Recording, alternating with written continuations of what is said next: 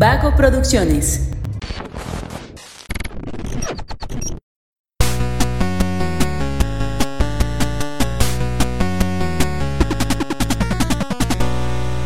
Hola, hola, ¿cómo están? Muy buenas a todos y bienvenidos a un episodio más de Punto Geek.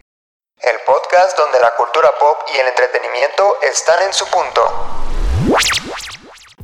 Muy buenos días, bienvenidos a todos. Ya no voy a decir que estoy con mis compañeros de cabecera porque luego se ofenden.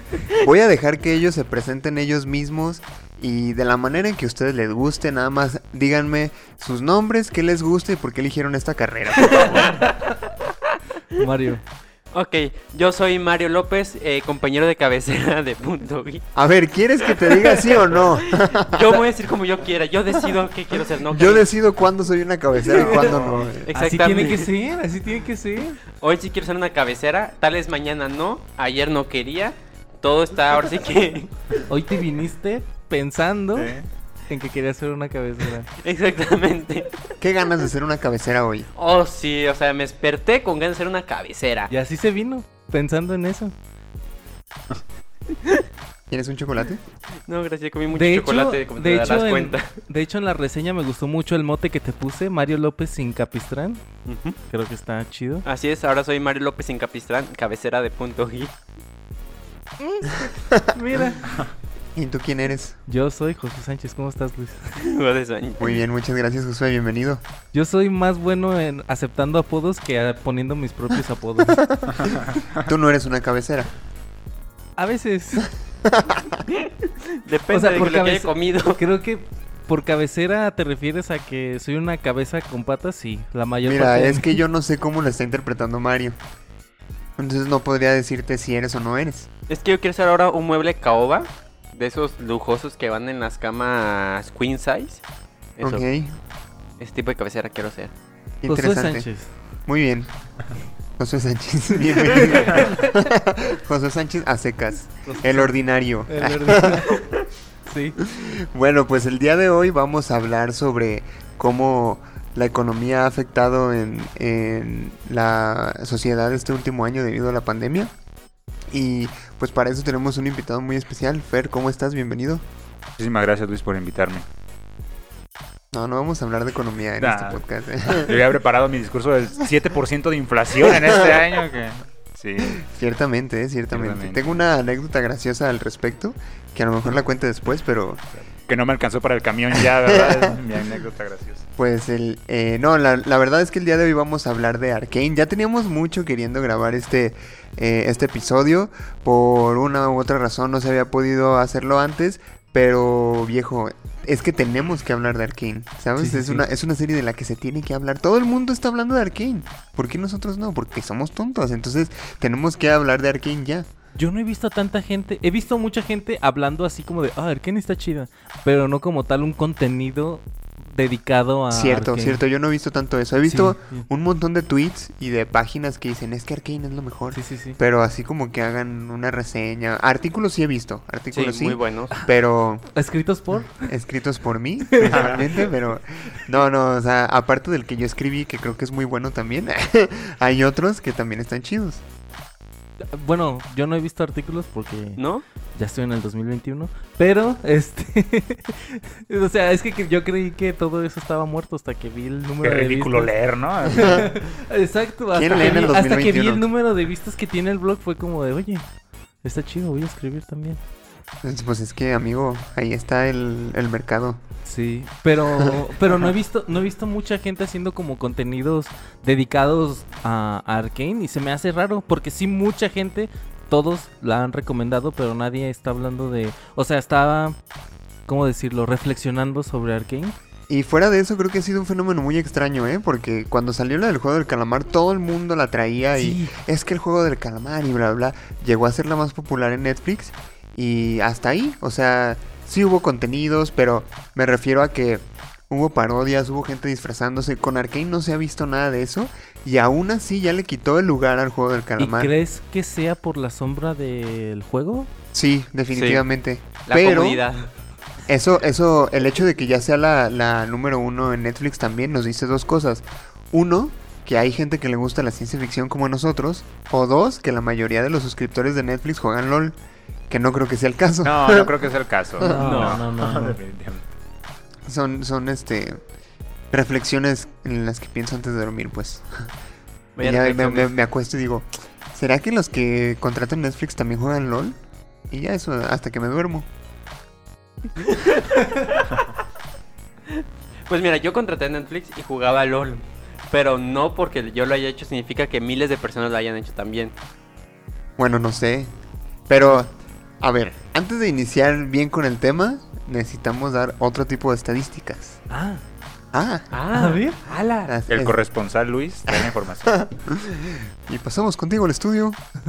Este, no, tenemos que hablar del que prefieres, que estuvo interesante. Es- esa, esa pregunta se me ocurrió a mí y la hice porque hay, engloba dos cosas que a mí me dan mucho miedo, que son el océano y el espacio exterior. El vacío. Básicamente, la, la soledad infinita. Entonces, mira, eh, la, la pregunta es, ¿qué prefieres? ¿Ser capaz de explorar hasta el último rincón del océano o visitar otros planetas? En la primera opción, que es eh, explorar hasta el último rincón del océano, que se quedó con el 21% de los votos, y la de visitar otros planetas con el 79%. En esta de visitar ot- otros planetas votaron Angélica Flores, Carla Quintero y Paulina Contreras. Ay, Paulina Contreras es mi cuñada. Saludos. Saludos, eh, muchas gracias por, por haber participado en la encuesta. Ojalá que esté escuchando este, este programa. Y en la primera opción, eh, participar, votaron más bien Santiago Ortiz, Alan Torres y Eduardo Navarro. Un saludo a todos los que participaron. Obviamente, los que acabo de mencionar no son todos los que participaron, pero gracias por participar de todos modos y sigan participando en las próximas para que reciban sus saluditos aquí en el programa. Y ahora sí, ¿ustedes qué prefieren? Josué, ¿ya decidiste?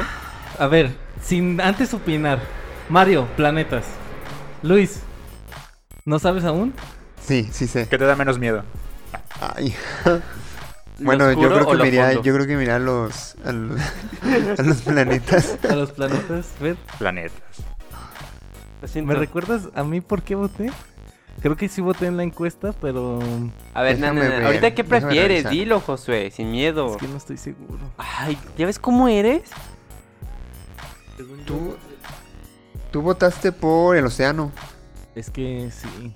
Es que fíjate. Igual un- que Yokiro, de hecho. Ah, mira. Hola, Yokiro. Bueno, yo quiero. Este, es que haz de cuenta que la, pregunta la estaba reflexionando justo hace rato con Mario y por ejemplo él decía que no elegiría los mares porque le da mucho miedo el, el mar. Pero ahí la pregunta es ser capaz. Por ejemplo, Spider-Man tiene mm, ah, tiene una habilidad de, de- que le quita el vértigo, que puede hacer que se columpie en la a grandes alturas. Ser capaz implica que vas a soportar este la presión, vas a poder ver y se te va a quitar el miedo que tengas, ¿no? Yo supongo. Ah, pues no sé, güey. A mí me daría miedo de todos modos. No, pero podría ser el miedo algo más bien relacionado con tus experiencias, ¿no? Más subjetivo que el vértigo, que sí es una cuestión física. Mira, no sé, pero yo sí sé que está en el mar y me sale Cthulhu, me vengo cagando. Una foto ¿qué te vas a encontrar, güey? ¿Qué crees que te puedas encontrar allá? ¿Qué prefieres? dos ¿Descubrir? El Jesucristo dándose- mormón, el que va a otros planetas, a lo mejor. ¿Qué prefieres? ¿Descubrir una nueva especie en el mar o en el espacio?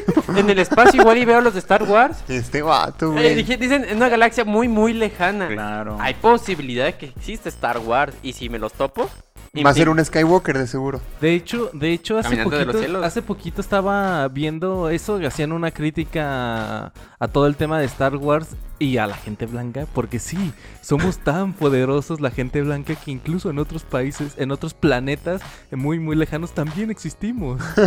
Miren, no hay gente negra en otros planetas, Oye, solo Mace blancos. Windows. Mace Windu nada más. Sí, nomás. Y era entonces, o sea, las cosas que te puedas encontrar en el espacio por estar en el espacio te van a dar menos miedo porque están en el espacio que encontrarlas aquí. Mira, yo creo que en el espacio puede que te dé menos miedo porque hay un nivel de incertidumbre importante en el que no sabes si hay algo allá afuera o no. En el océano, a huevo te vas a encontrar algo que te va a hacer que te cagues, güey. A huevo. Oye, pero tú, tú- ambas opciones son eh, de, de interés, ¿no? O sea, es decir, de curiosidad. Sí, sí, Sí, sí. sí, sí. Qué ridículo pensar ser curioso y al mismo tiempo tener miedo de lo que te vas a encontrar. Pues, Claro, ¿Hasta es que- dónde es llega que la justo- curiosidad? Justo a eso me refiero, pues. O sea, ¿qué, ¿cuál es la diferencia de encontrarte a Cthulhu abajo del océano que encontrarte Cthulhu en Marte? ¿Cuál es la diferencia? Que, o sea, que no sé si en Marte esté, pero sé que en el océano sí está. Por, tú mismo acabas de decir de las posibilidades. Las posibilidades Bueno. son incluso que te encuentres dos Cthulhus en el espacio, a que nada más haya uno aquí. Para ser más objetivo, realmente yo siempre he querido, es un sueño fantasioso imposible de que pase, pero que pudiera viajar a otras galaxias, siempre me ha encantado, o sea, inclusive los videojuegos del espacio, estar en tu nave conduciendo y navegando por cada planeta, me encanta, o sea, realmente siendo un poquito más objetivo, y no tanto por Cthulhu, que igual me caga miedo. el hecho de viajar en el espacio me causa más emoción e incertidumbre que viajar al fondo del océano. El fondo del océano simplemente me da miedo, no sé por qué, pero me caga. Bueno, puede, ser, puede tener sentido, ¿no? Por ejemplo, si tienes una sensación de claustrofobia, en el océano siempre va a ser una sensación de poco movimiento. yo tengo claustrofobia, entonces... O estar encerrado en alguna especie de submarino, entonces a lo mejor ahí sí podría ser un poco más desagradable. Ajá, en, ca- en cambio, viajar en el espacio, no sé, se me haría, se me haría chido. O sea, muy padre. Imagínate que, que viajas al espacio en las cápsulas Saiyajin. Nomás vas sentado. Probando- Encorvado, así con, con escoliosis y al rato de todo torcido. y por alguna razón hay un hoyito en el asiento, pero no sabes para qué. No sabes si es para ir al baño o por alguna extremidad que, Tenga que tu, salir. que tu raza no desarrolló. Bueno, a, a, a Mario le gusta que las cosas floten, hay que recordar. todo, que todo flote. Que todo fluya. No, yo me quedo con el océano. Creo que es Wow. mejor descubrir todo lo que está aquí antes de empezar a descubrir todo lo que está afuera. Por desde ejemplo, una cuestión antropológica puede que sí. sí. No, yo creo que antropológica no. O solo que te encuentres seres humanos en el océano. Ajá. Aquaman. Mm, a lo mejor te encuentras a los atlantes. A lo mejor te encuentras a ti mismo. Tulum, Y ahí está lo- lo- Tulum está en el, en el fondo del mar. Con mi guayabera, ¿no? No en el fondo del mar. ¿También sería Sirenoman y Chico Percebe? No. Es que eh, no necesariamente bikini, puede bueno. haber puede haber este criaturas, o sea, te puedes encontrar un material super vibranium ahí en el fondo del mar, Ah, va. ¿sabes? Entonces puedes encontrar muchas Podría muchas ser cosas. capaz de saber qué hay en el fondo de la fosa de las Marianas.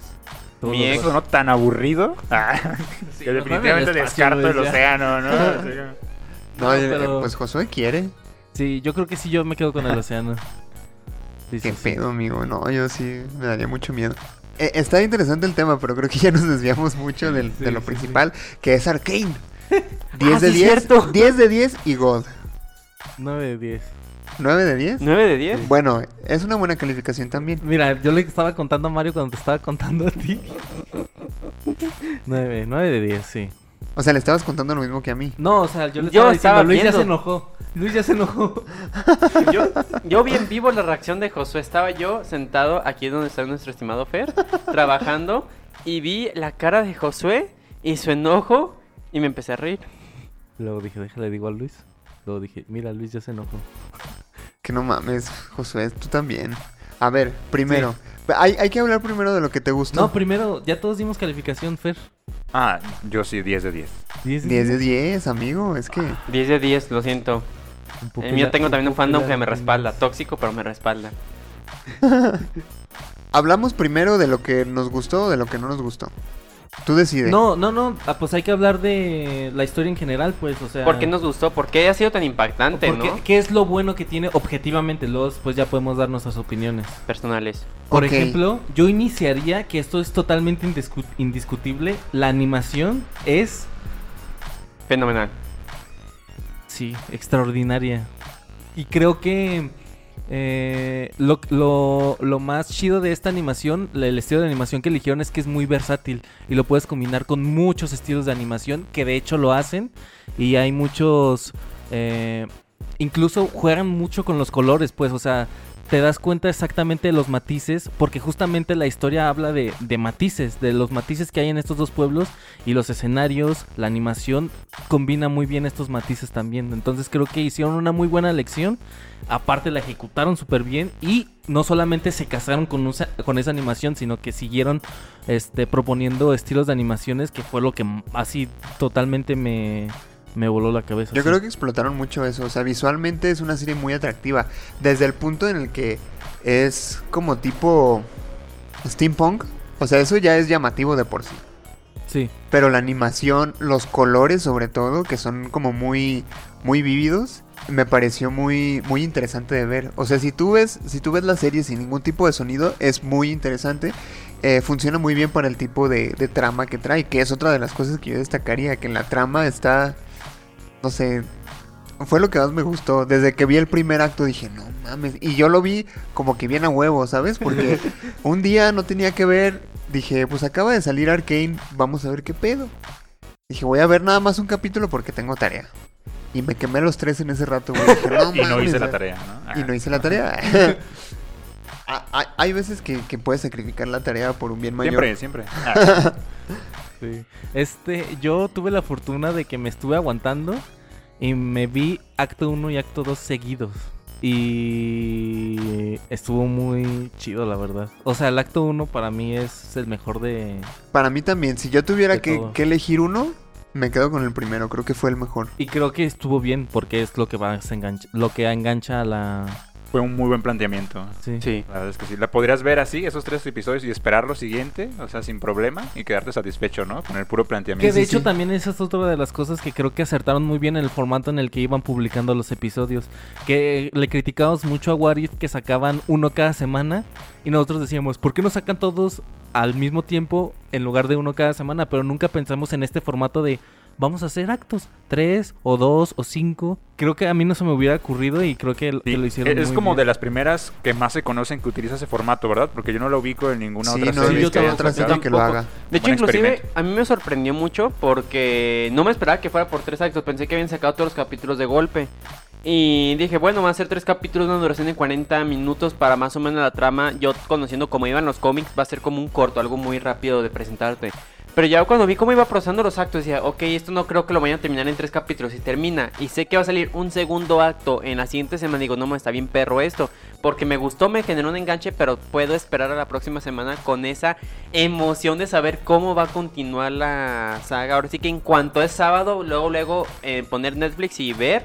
Porque digo, güey, quiero saber cómo continúa esto. No sé qué va a pasar. Porque creo que, que abarca dos, dos grandes grupos de gente que ve series en Netflix. O sea, están los que se queman una temporada en un día y los que ven un capítulo y esperan otra semana para, para ver el siguiente. Y le das a los dos ahí, güey. O sea, eh, ves un capítulo y quieres otro, aquí está.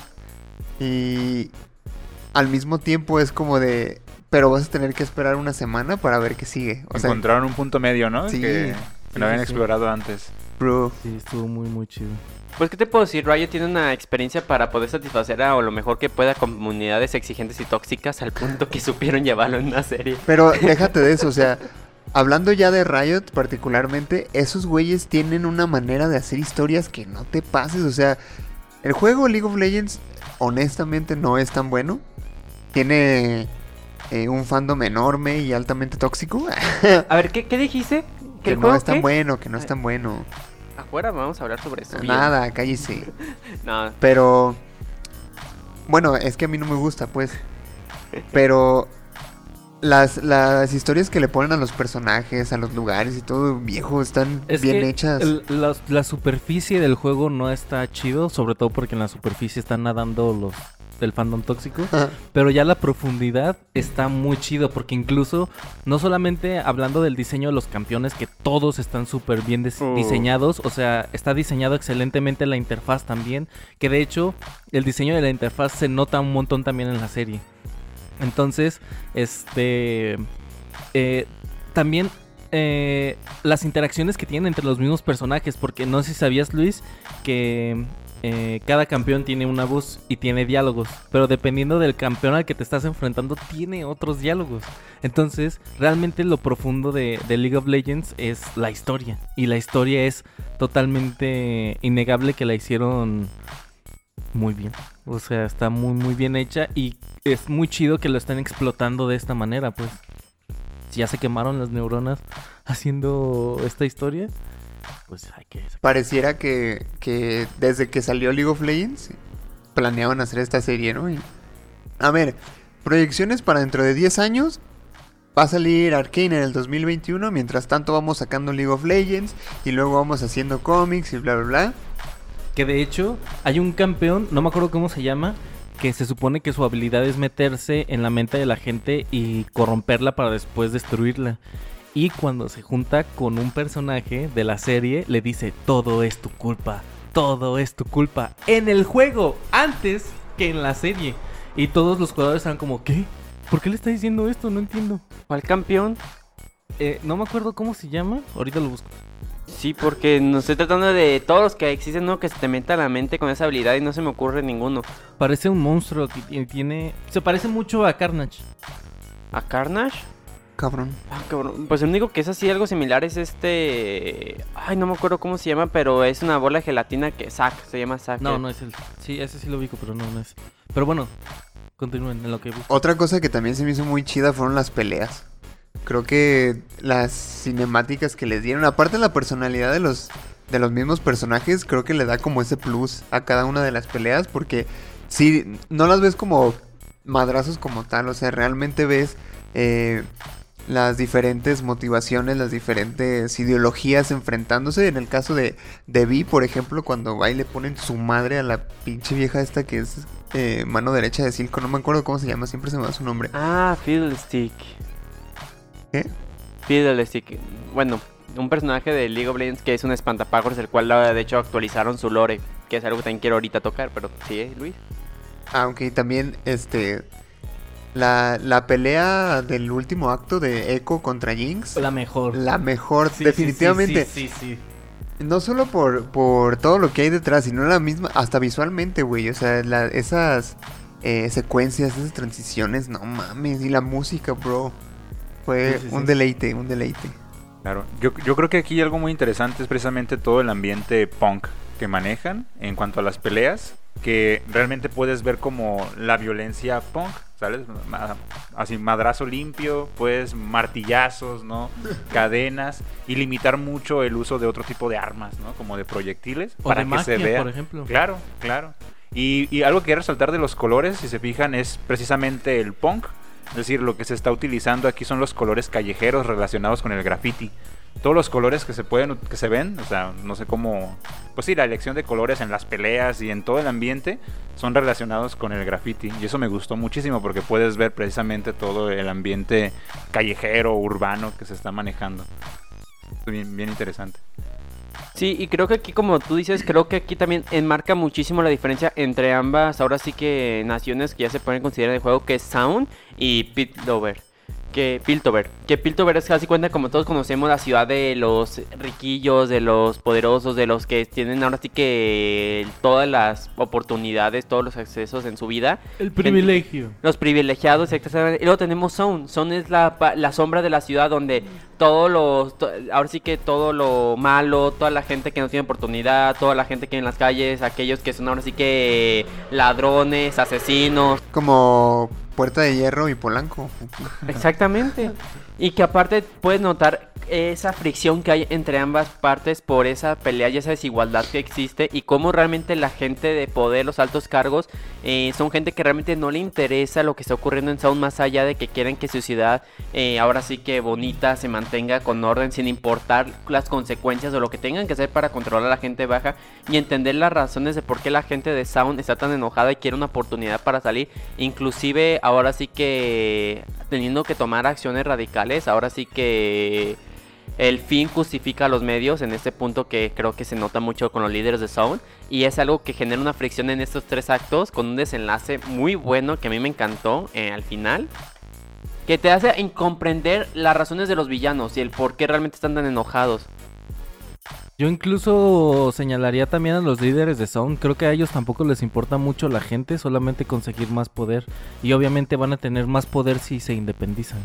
O sea, si se vuelven una nación independiente. Porque siempre, aunque sean los líderes de la zona baja, siempre van a tener que responderle o van a tener que sufrir las consecuencias de las decisiones del Gran Consejo.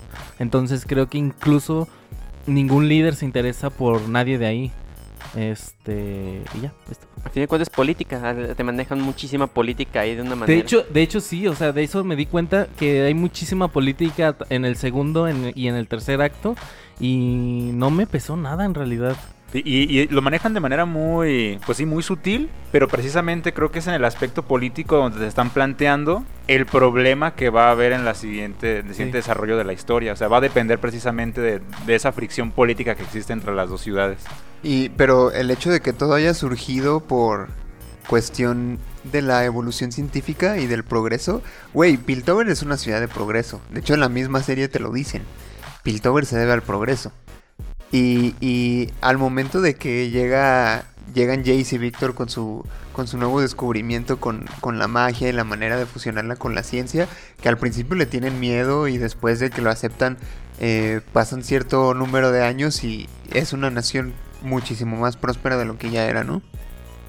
Creo que eso, eh, la, la, justificación que le dan está muy bien hecha. Lo, que yo aprecio más de esa serie es la trama porque me parece que no dejan nada al aire. O sea, si hay cosas que no te explican, como lo que te decía el otro día, que, que dices, bueno, ¿qué pasó aquí? Como, como la relación de Vander y Silco, que no te dicen en realidad qué pasó con esos güeyes. Eh, pero no son cosas que necesites que te expliquen para que tú entiendas la serie en un conjunto, ¿no? Ahora, la manera en la que, que, que se va formando la historia me parece que tiene todo el sentido del mundo. O sea, desde el primer momento en que se roban las piedras y hacen explotar el, el, departamento de Jace, que dicen, a ver, ¿y tú por qué tenías estas cosas ilegales aquí, no? Y que ya van formando la historia a partir de ahí. Y aparte, no solo la forman, sino que la ramifican. Te presentan por un lado a, a, a Vi y a Powder y los problemas que tienen. Y luego te presentan a Jace y el, y el conflicto que tiene por, por el progreso y que a lo mejor lo meten a la cárcel y que a lo mejor no. Eh, la, problemática de Víctor, eh, la, la, cuestión esta de, de, la rivalidad entre Silco y Vander, o sea, y, y de alguna manera son, son ramificaciones de una historia que mantiene una línea eso se me hizo súper chido porque muchas veces suelen hacer ese tipo de cosas que, que, ramifican la historia y que llega un punto en el que ya no sabes ni por qué pasa qué cosa o dices esto ya no tiene sentido, ya se desviaron mucho de la trama principal. Claro, y que va a implicar que se, se vuelva muy forzoso que las vuelvan a, a, reunir todas, ¿no? Y aquí sí puedes encontrar como puntos de convergencia, bueno, siento yo, como de manera necesaria, es decir, que la consecuencia tiene que ser ese punto de encuentro entre las historias que se estaban desarrollando de manera diferente. Sí, es que realmente lo que desencadena la historia historia es la explosión. Entonces, de la explosión se vuelve un evento tan importante que todo el primer acto te lo están recordando. Y el resto de los actos es solamente todas las personas que estuvieron involucradas en eso en el primer acto se separan y viven las consecuencias y luego otra vez se vuelven a juntar porque al final de cuentas ese evento es lo que los une. Y sin saber que fueron sí. los responsables es, es, de la explosión, es, Eso me dio mucha curiosidad, fue como en el tercer acto vi hablando con Jace y es como, ah, mira, pues yo cuando estaba chiquita vine aquí y me robé unas piedras y, ah, fuiste tu hija. Sí, y es muy bueno. Y aparte, algo que también me hace muy interesante para hacer para la segunda temporada que habrá es esos cabos que quedaron de cierta forma sueltos que se van a unir y que inclusive van a presentar personajes que lo mostraron de forma muy sutil y que inclusive que le decía este Josué, hay un personaje muy importante en el juego que es de Sound y tiene un pasado muy misterioso que mucha gente ha estado así que indagando y que están sus teorías que es Warwick que es básicamente un hombre lobo asesino de gente, que aquí inclusive te lo presentaron junto con otro personaje muy icónico del juego que se llama Singer, que básicamente Singer ha sido al parecer el creador de muchos villanos, que es el científico este que vemos, que de hecho es un personaje en el juego que hace venenos y todo y que es creador de Warwick. Entonces dices, güey, es otro personaje que no tiene mucho tiempo en pantalla, pero ha sido muy significativo porque te ha dado los orígenes inclusive de lo que ha sido de esa Jinx y su locura final, de lo que ha sido también que crear esta, esta sustancia morada que fue el segundo conflicto que ocurrió porque le dio poder a Sound para poderse defender y creó básicamente una droga y que ahora sí que creó básicamente el narcotráfico, que es otro punto que se tomó en el juego, sin que le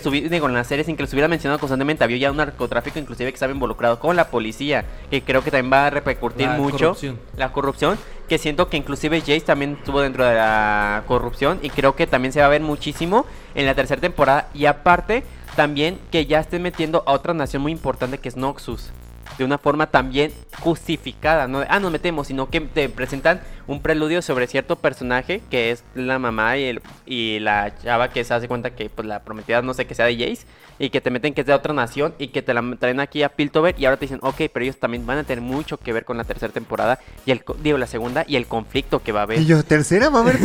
Sí, de hecho sí van a haber muchas temporadas. Es que justo, justo ahí es donde te das cuenta de que es un es una serie política, porque hay corrupción, hay nepotismo, hay relaciones, hay palancas. Y narcotráfico. Claro, Hay- es que es hay- una hay historia, me voy a arriesgar, no es una historia demasiado real con personajes de League of Legends. Sí. o sea que lo hace mu- muy, muy chido, pues. Sí, sí, sí. Yo, así, anticipándome, sección de, de proyecciones al futuro, yo veo precisamente cómo va a transformar la, la política de Piltover, por ejemplo. Eh, se manejaba como una democracia, ¿no? Como parlamentaria, con un consejo. Y pues precisamente con lo que ocurre, ¿no? En, en la, en la serie y con la llegada de, de esta reina, pues se ve cuál va a ser la transición del poder, ¿no? De- del Pues, gobierno, que ahora... no sabemos, pues, o sea, porque justo en los últimos malditos minutos toman una decisión, pero sabemos que esa decisión ya no se va Sí, a poder sostener Sí, exactamente. porque no sabemos cuáles son las consecuencias del último maldito segundo de la serie. Y saben Ni lo- sabemos qué pasó, pues. Y lo más probable es que se le vaya a echar la culpa precisamente a que el consejo no supo tomar una decisión. Y entonces va, se va a estar planteando el terreno para que digan lo que es necesario es alguien que tome decisiones contundentes para evitar que esto pase. Star Wars.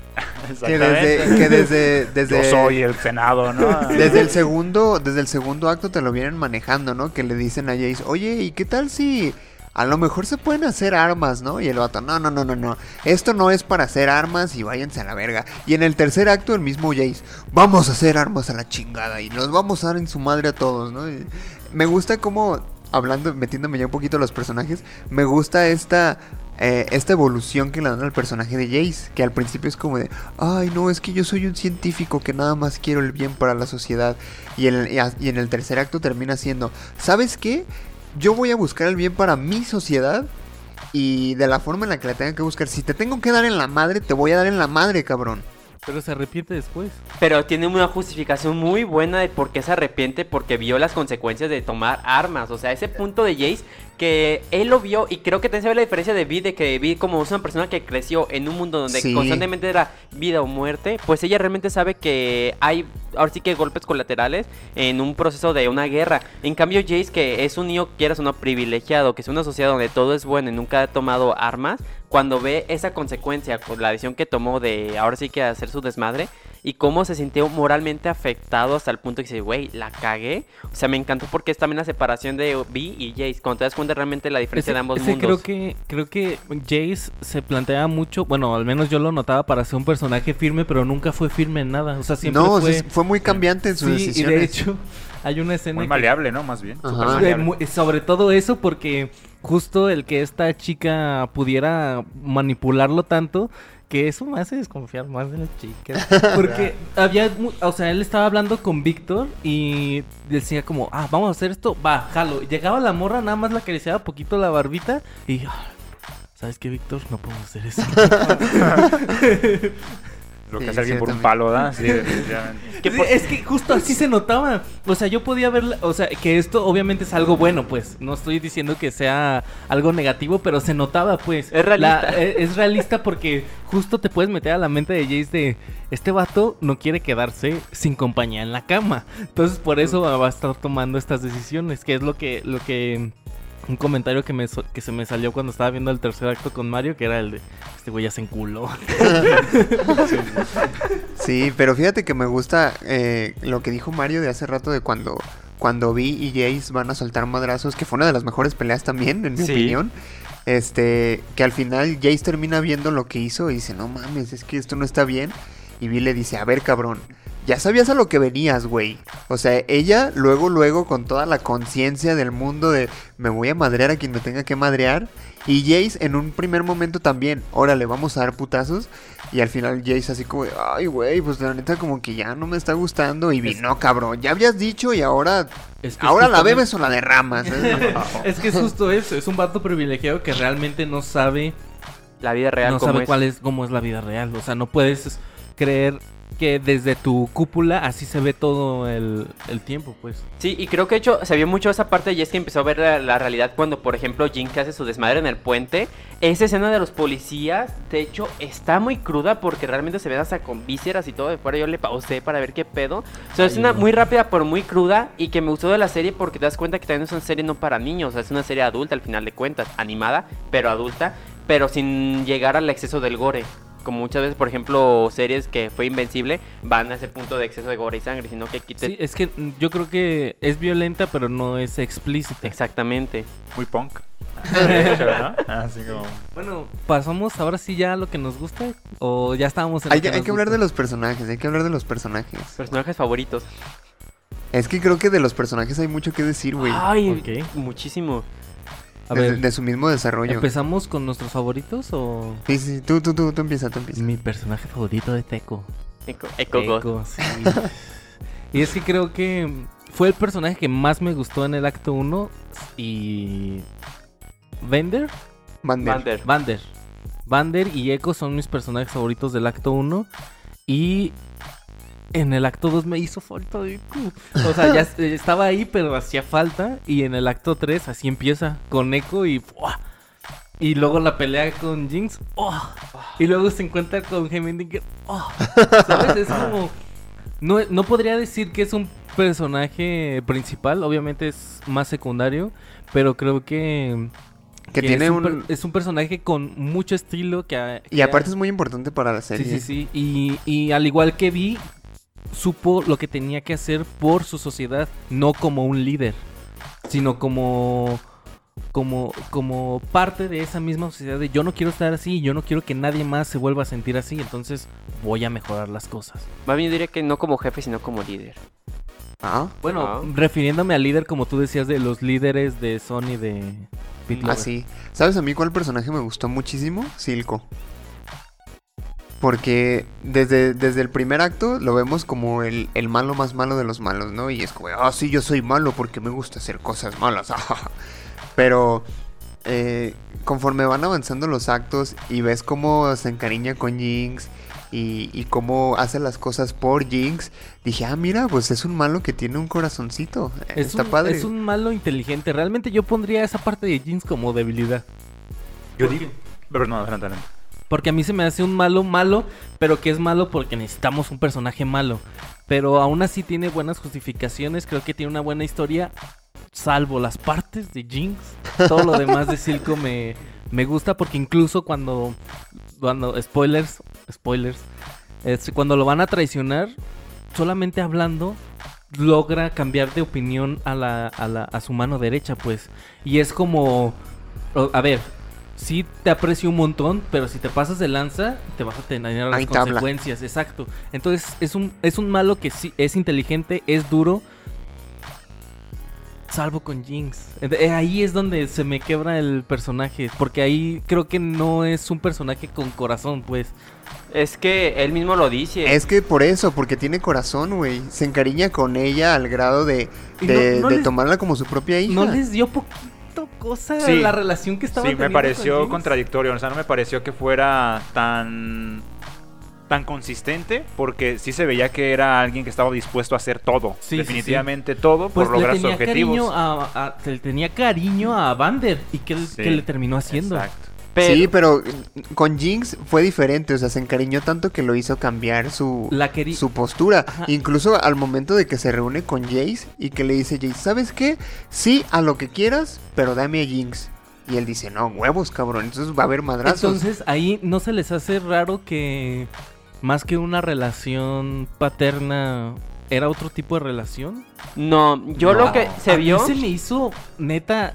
O sea, yo fui, Luis, estás consciente que yo fui de los que dijo que no había nada sexual entre en la serie de What If entre Spider-Man y The Wasp. Pero en esta sí se nota, amigo. En esta no, es que ahí tú estás hay tomando algo otro- muy perturbador Ah, ahí. estás tomando otro, ton- otro enfoque. Lo que pasa, y es muy cierto, es algo que te mostraron de forma muy rápida. Con Vander se sintió traicionado porque eran básicamente hermanos y Vander decidió básicamente abandonarlo a su suerte y a su muerte. Lo mismo ocurrió con, sí. con Jinx.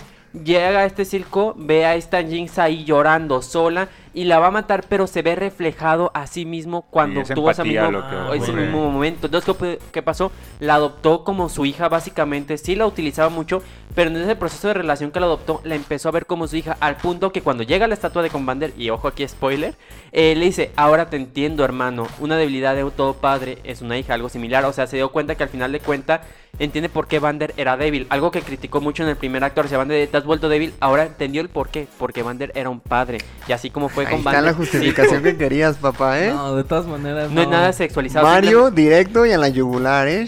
No, Y es lo que no. pasa, o sea, bueno, básicamente- O sea, sí lo entiendo, pero creo que. No, o sea, a mí no me termina de convencer porque Mira, realmente no. Hay que volverla a ver porque también me está haciendo recordar que había una escena en particular que sí me sacó de onda.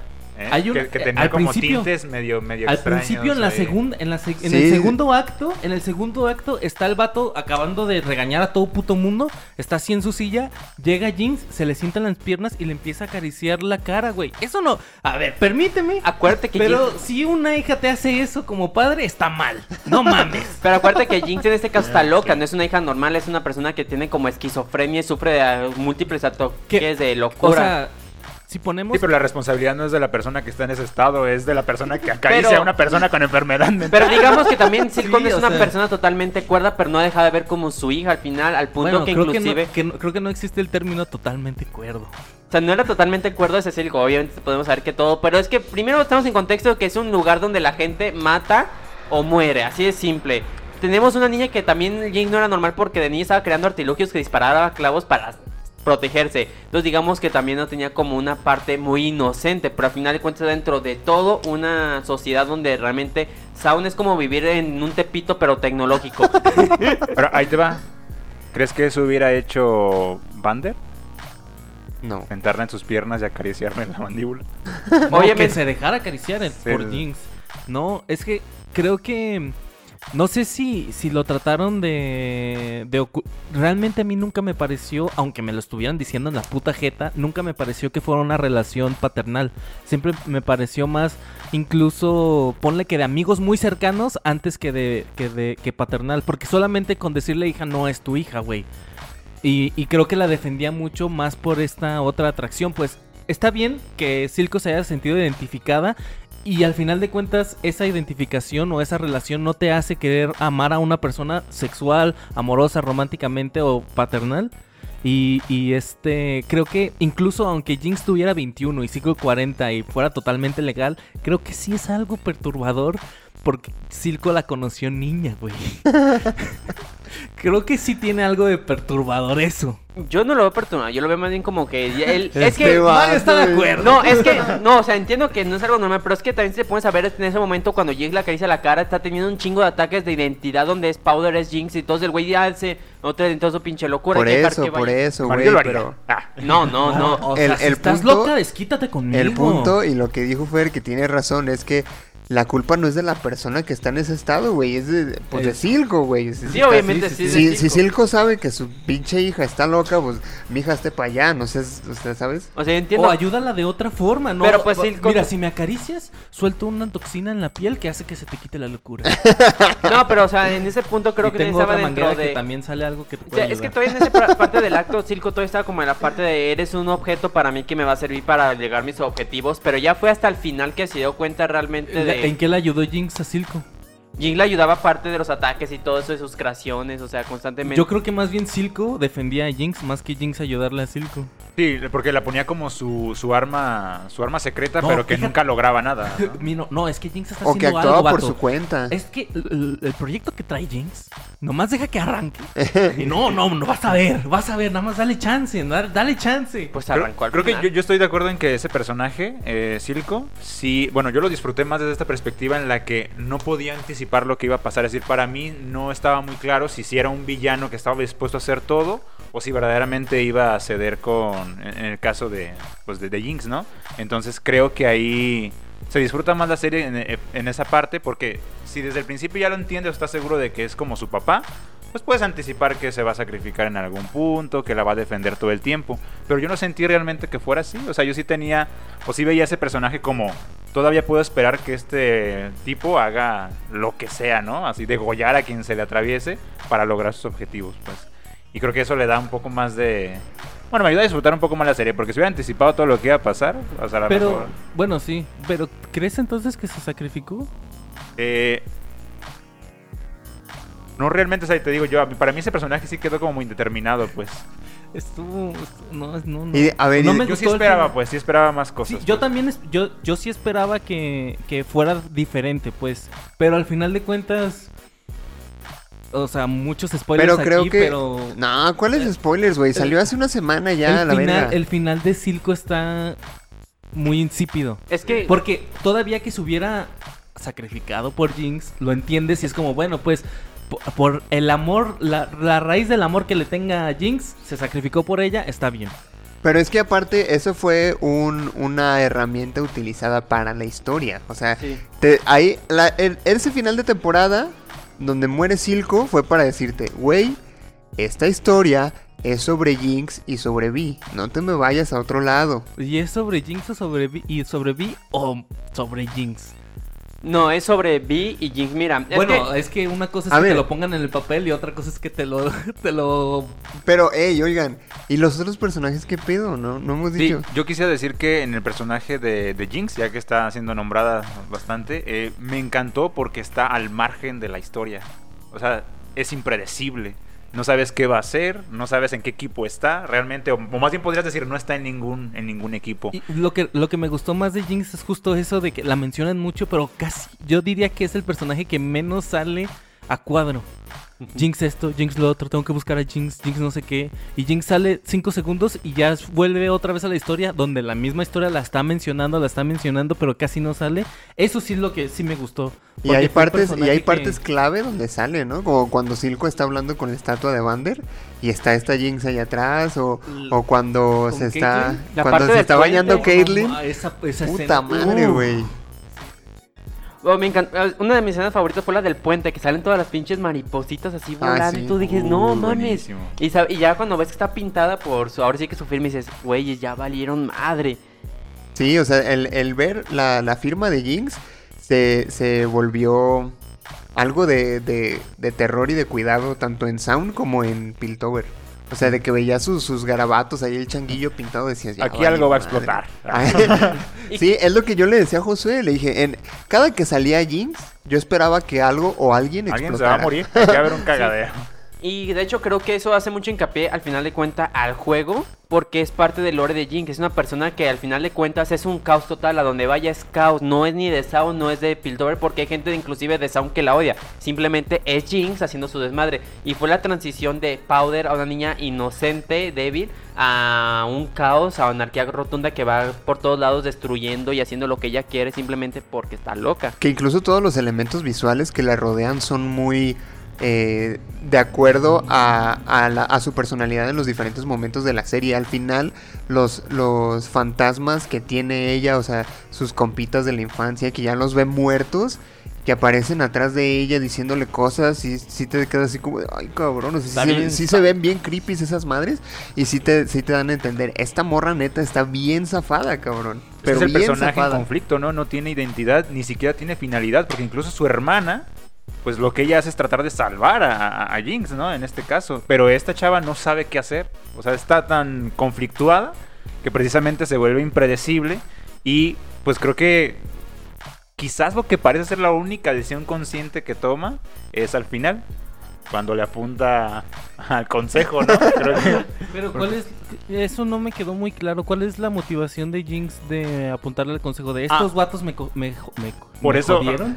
¿Me jodieron mentalmente? O sea, ¿estoy jodida por, por estos vatos o...? eso Es lo que por eso no- digo, creo que es la única decisión consciente porque parece que se detiene un momento, no es un momento de crisis donde ve a, a los muertos, ¿no? Otra vez, sino que parece que toma una decisión. Creo, O sea- creo que es el momento donde desaparece completamente Powder, que era básicamente como la segunda conciencia que constantemente la atacaba y es completamente la nueva persona. O sea, tras la muerte de Silco dice, ¿sabes qué? Ya no existe más mi otra yo, soy ahora sí totalmente Jinx. Yo ya soy Jinx. Y Y ahora queda parece que claro objetivo. cuando se sienta en la silla de Jinx y no en la de Powder. Ajá, y que le dice a mí, y yo, esa es- eres tú, esa soy yo, y ya cada quien tiene sus propias decisiones, sus propias, o sea, dices, yo ya no sé más de tu pasado, soy una nueva persona, y mi primera decisión va a ser acabar con el Y consejo. por ejemplo, por ejemplo, entonces la motivación es... ¿Quiero que paguen o solamente quiero ver arder el mundo? Yo me inclinaría mucho por eh, que sí le van a dar una conciencia, no quiero decir social, pero sí va a asumir una postura en el conflicto entre las dos eh, estilos de vida y las dos ciudades. ¿Sí crees? No queda claro, bueno, a mí no me quedó muy claro en el final. O sea, ¿Por qué será? O sea, y, y realmente eh, considero pues que al destruir eso, eh, queda muy claro que tomó la decisión de venirse de este lado de la ciudad, pero sí me, yo me parecía que sí iba a asumir un puesto de líder, o sea, Yo definitivamente. no creo, o sea, Yo es no que creo. Jinx es el caos. Yo O sea, creo que se va a volver una fuerza de destrucción que, que creo que va a ser Sound, Pitover, unámonos en contra de Jinx. ¿Y ¿Creen que desde lo individual? Sí. Sí, Yo creo que la chica va a ser como, tú me caes mal, a la verga, tú me caes mal, a la verga, me importa Ajá. un comino de donde seas. Y creo que va a ser, creo que el, en, normalmente cuando las naciones se unen es para, porque tienen un enemigo en común. Y creo que el enemigo en común aquí va a ser, va a ser Jinx. Puede ser. Que no te creas, porque de hecho hay algo aquí que va a ser muy interesante, que es Víctor, un personaje que no hemos hablado y que tiene mucha relevancia, de hecho, en contra después de Piltover, con lo que va a ocurrir, porque al final de cuentas Víctor eh, se da cuenta que también Piltover y Jay ya no son tal cual con una persona que piensan en Sound, porque ese era el objetivo inicial, y se va con Singed. Y Singed, aquí te es un spoiler, está creando a Warwick, a Facet, y es la teoría que se tiene de Commander. Ahora que, que mencionas a, a Víctor, creo que fue el personaje más humano de la serie. Totalmente. Porque es el que toma decisiones, pues ahora sí que visceralmente, o sea, buscando sentirse mejor. Y eso lo lleva a ciertas A calamidades que él mismo dice, puta madre, güey, ¿qué acabo de hacer? Tiene muy momentos muy este brillosos así donde brilla muchísimo, no solamente porque esté bien escrito, sino porque es muy este como que eh, ilumina el camino de muchos personajes y otros momentos muy oscuros donde justo los momentos oscuros se aísla un montón y las reflexiones que tiene Víctor fueron las que más me gustaron de toda la, la serie, se me hacen muy muy muy chidas y sobre todo todos los momentos de intimidad con Víctor donde está él solito o está así Claro. fueron los que más me gustaron. Víctor es mi personaje favorito. En el juego me encantaba. Ahorita ese trasfondo que le dieron. Cuando me lo presentaron dije, es él. Es él. Con un personaje con el que yo eh, empaticé mucho fue con este Heimerdinger, güey. O sea, desde el diseño me encantó, en especial en el acto 3 cuando va caminando por Sound que parece perrito así. ¡Ay, qué bonito! Me dan ganas de acariciarlo. Pero siempre fue la voz de la razón. Siempre, siempre fue la voz de la razón. Y todo el tiempo fue ignorado al punto de decir, ¿sabes qué, güey? A la verga del consejo. Todos lo, lo, lo votaron del consejo. Y de hecho hay muchos memes al respecto de que de cuando votan a, a favor de sacarlo del consejo y que todas las luces se prenden y todos levantan la mano. Y, y el meme dice, el, el vato que está encargado de prender las luces y un vato llorando ahí. Bueno, de, que, de que habían sacado a Heimerdinger del consejo. Que, güey, estamos hablando de que es una persona que él, él fundó el consejo, ¿no? O sea, él fundó Piltover como tal. Pero Fue creo uno que, de los creo fundadores. que- Creo que, su, su juicio estaba muy Nublado. sesgado. Por Estaba supuesto que sí, por supuesto por que su sí. propio tiempo. Porque nosotros no vivimos 400 años, lo siento, amigo. Lo siento. Entonces, si realmente queremos evolucionar a la velocidad en la que vivimos los humanos, tiene que ser más rápido. No podemos perder tanto tiempo. Por Y creo que- supuesto. Creo que, le sirvió, creo que en realidad le sirvió a Heimendingen salirse del consejo para darse Claro, y cuenta de sondear todo. que precisamente el orden que tanto defiende es insostenible. Sí. Por supuesto, pero él, él estaba compartiendo claramente desde su experiencia, ¿no? Decir, ¿sabes qué, güey? Jugar con estas cosas es peligroso. Yo te recomendaría que no lo hicieras. Definitivamente tenía que abrirse más. Pero él era muy cauteloso. Siempre fue muy cauteloso, en, el- en- en especial con Jace y con Víctor. Incluso hasta llegar a, a amenazarlos, ¿no? A ver, güey, te dije que le bajaras a, a- a tu desmadre. Y si no lo haces, pues vamos a tener que actuar de otra manera, ¿no? Tú sabrás. Pero ¿crees que haya sido ca- cauteloso o más bien miedoso? Era ambas, esto es algo muy cierto que también está dentro del lore de League of Legends, que es porque hay algo que ocurrió anteriormente en la Tierra de Valorant, que de hecho es el mundo donde todo transcurre, que se le conoce como guerras rúnicas. Fue una guerra de mágica tan caótica que casi casi llegó al mundo a la destrucción y que por eso la magia básicamente está siendo prohibida, que espero que después también se toque ese punto así como en otros lugares como Demacia, que son lugares donde dicen, es que la magia es caótica, es impredecible, genera problemas. Cosa que se acaba de ver con las piedritas todo lo que ocurrió por una, así, una piedrita mágica hizo un puto desmadre. Sí. Porque al final con la raíz, entonces tenía cierto. Sin embargo, también estaba nublado su juicio porque era tanto su miedo que no vio opciones que a lo mejor pudo haber ayudado a este Jace, a Víctor, en vez de orillarlo y decir, es que estás bien pendejo. Oye, hay que pensar opciones disponibles o viables y seguras. Yo creo que le va a servir muchísimo que esté con Echo. Que eh, Echo también creo que es, Sí. tiene esta parte de curiosa de científico creador loco. Y creo que convivir con este tipo de científico le va a ayudar mucho a Gemindinger a tomar una nueva postura. Porque me choqueó mucho que dijiste, es la voz de la razón. En Es realidad que no. lo decía, o sea, él apelaba mucho hasta allá del etos. El etos, es que va contra el etos. O sea, él está en una perspectiva no realista, está hablando del deber ser, está pensando en las leyes precisamente por el miedo a caer, ¿no? En el caos. Y no tiene esta perspectiva realista. A mí me parece que es más bien la, la persona más racional y razonable que hay en, en toda la, en toda la serie, dado el contexto, es este Vander, ¿no? Sí, es el papá de las muchachas, Vander. ¿no? Porque él sabe lidiar. que no, que Sí. No. Sí, o sea, él sabe lidiar con la realidad, Sí. ¿no? Trata de mantener lo mejor para todos, una estabilidad posible. De hecho, él estaba sosteniendo la estabilidad entre las dos ciudades. Entre él Sí. y el otro oficial que eran dos que se conocían y estaban como que, oye, Vander, es que también tú tienes que entender. Y cuando le dice el otro pinche policía que me cagó el Marcus, de que no hay que chingarnos a este Ay, Vander. vato. Y que el otro le dice, no sabes lo que acabas de hacer, güey.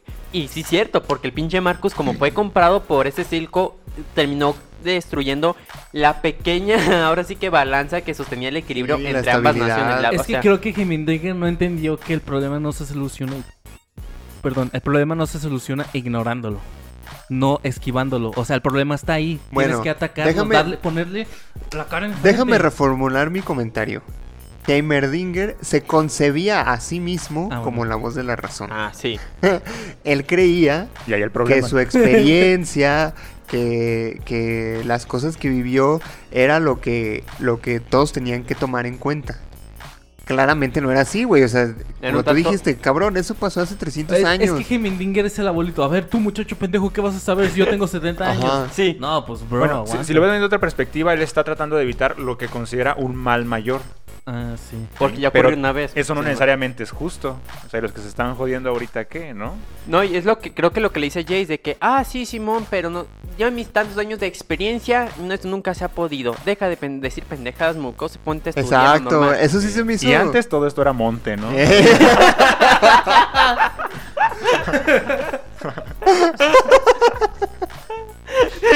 No, qué Fortnite ni qué nada. Salíamos Ey. a, a pedrear pájaros.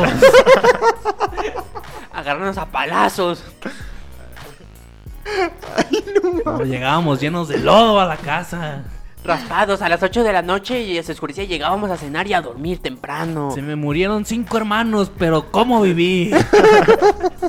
Qué pinche magia, ni qué nada. ¿no? Ay, no.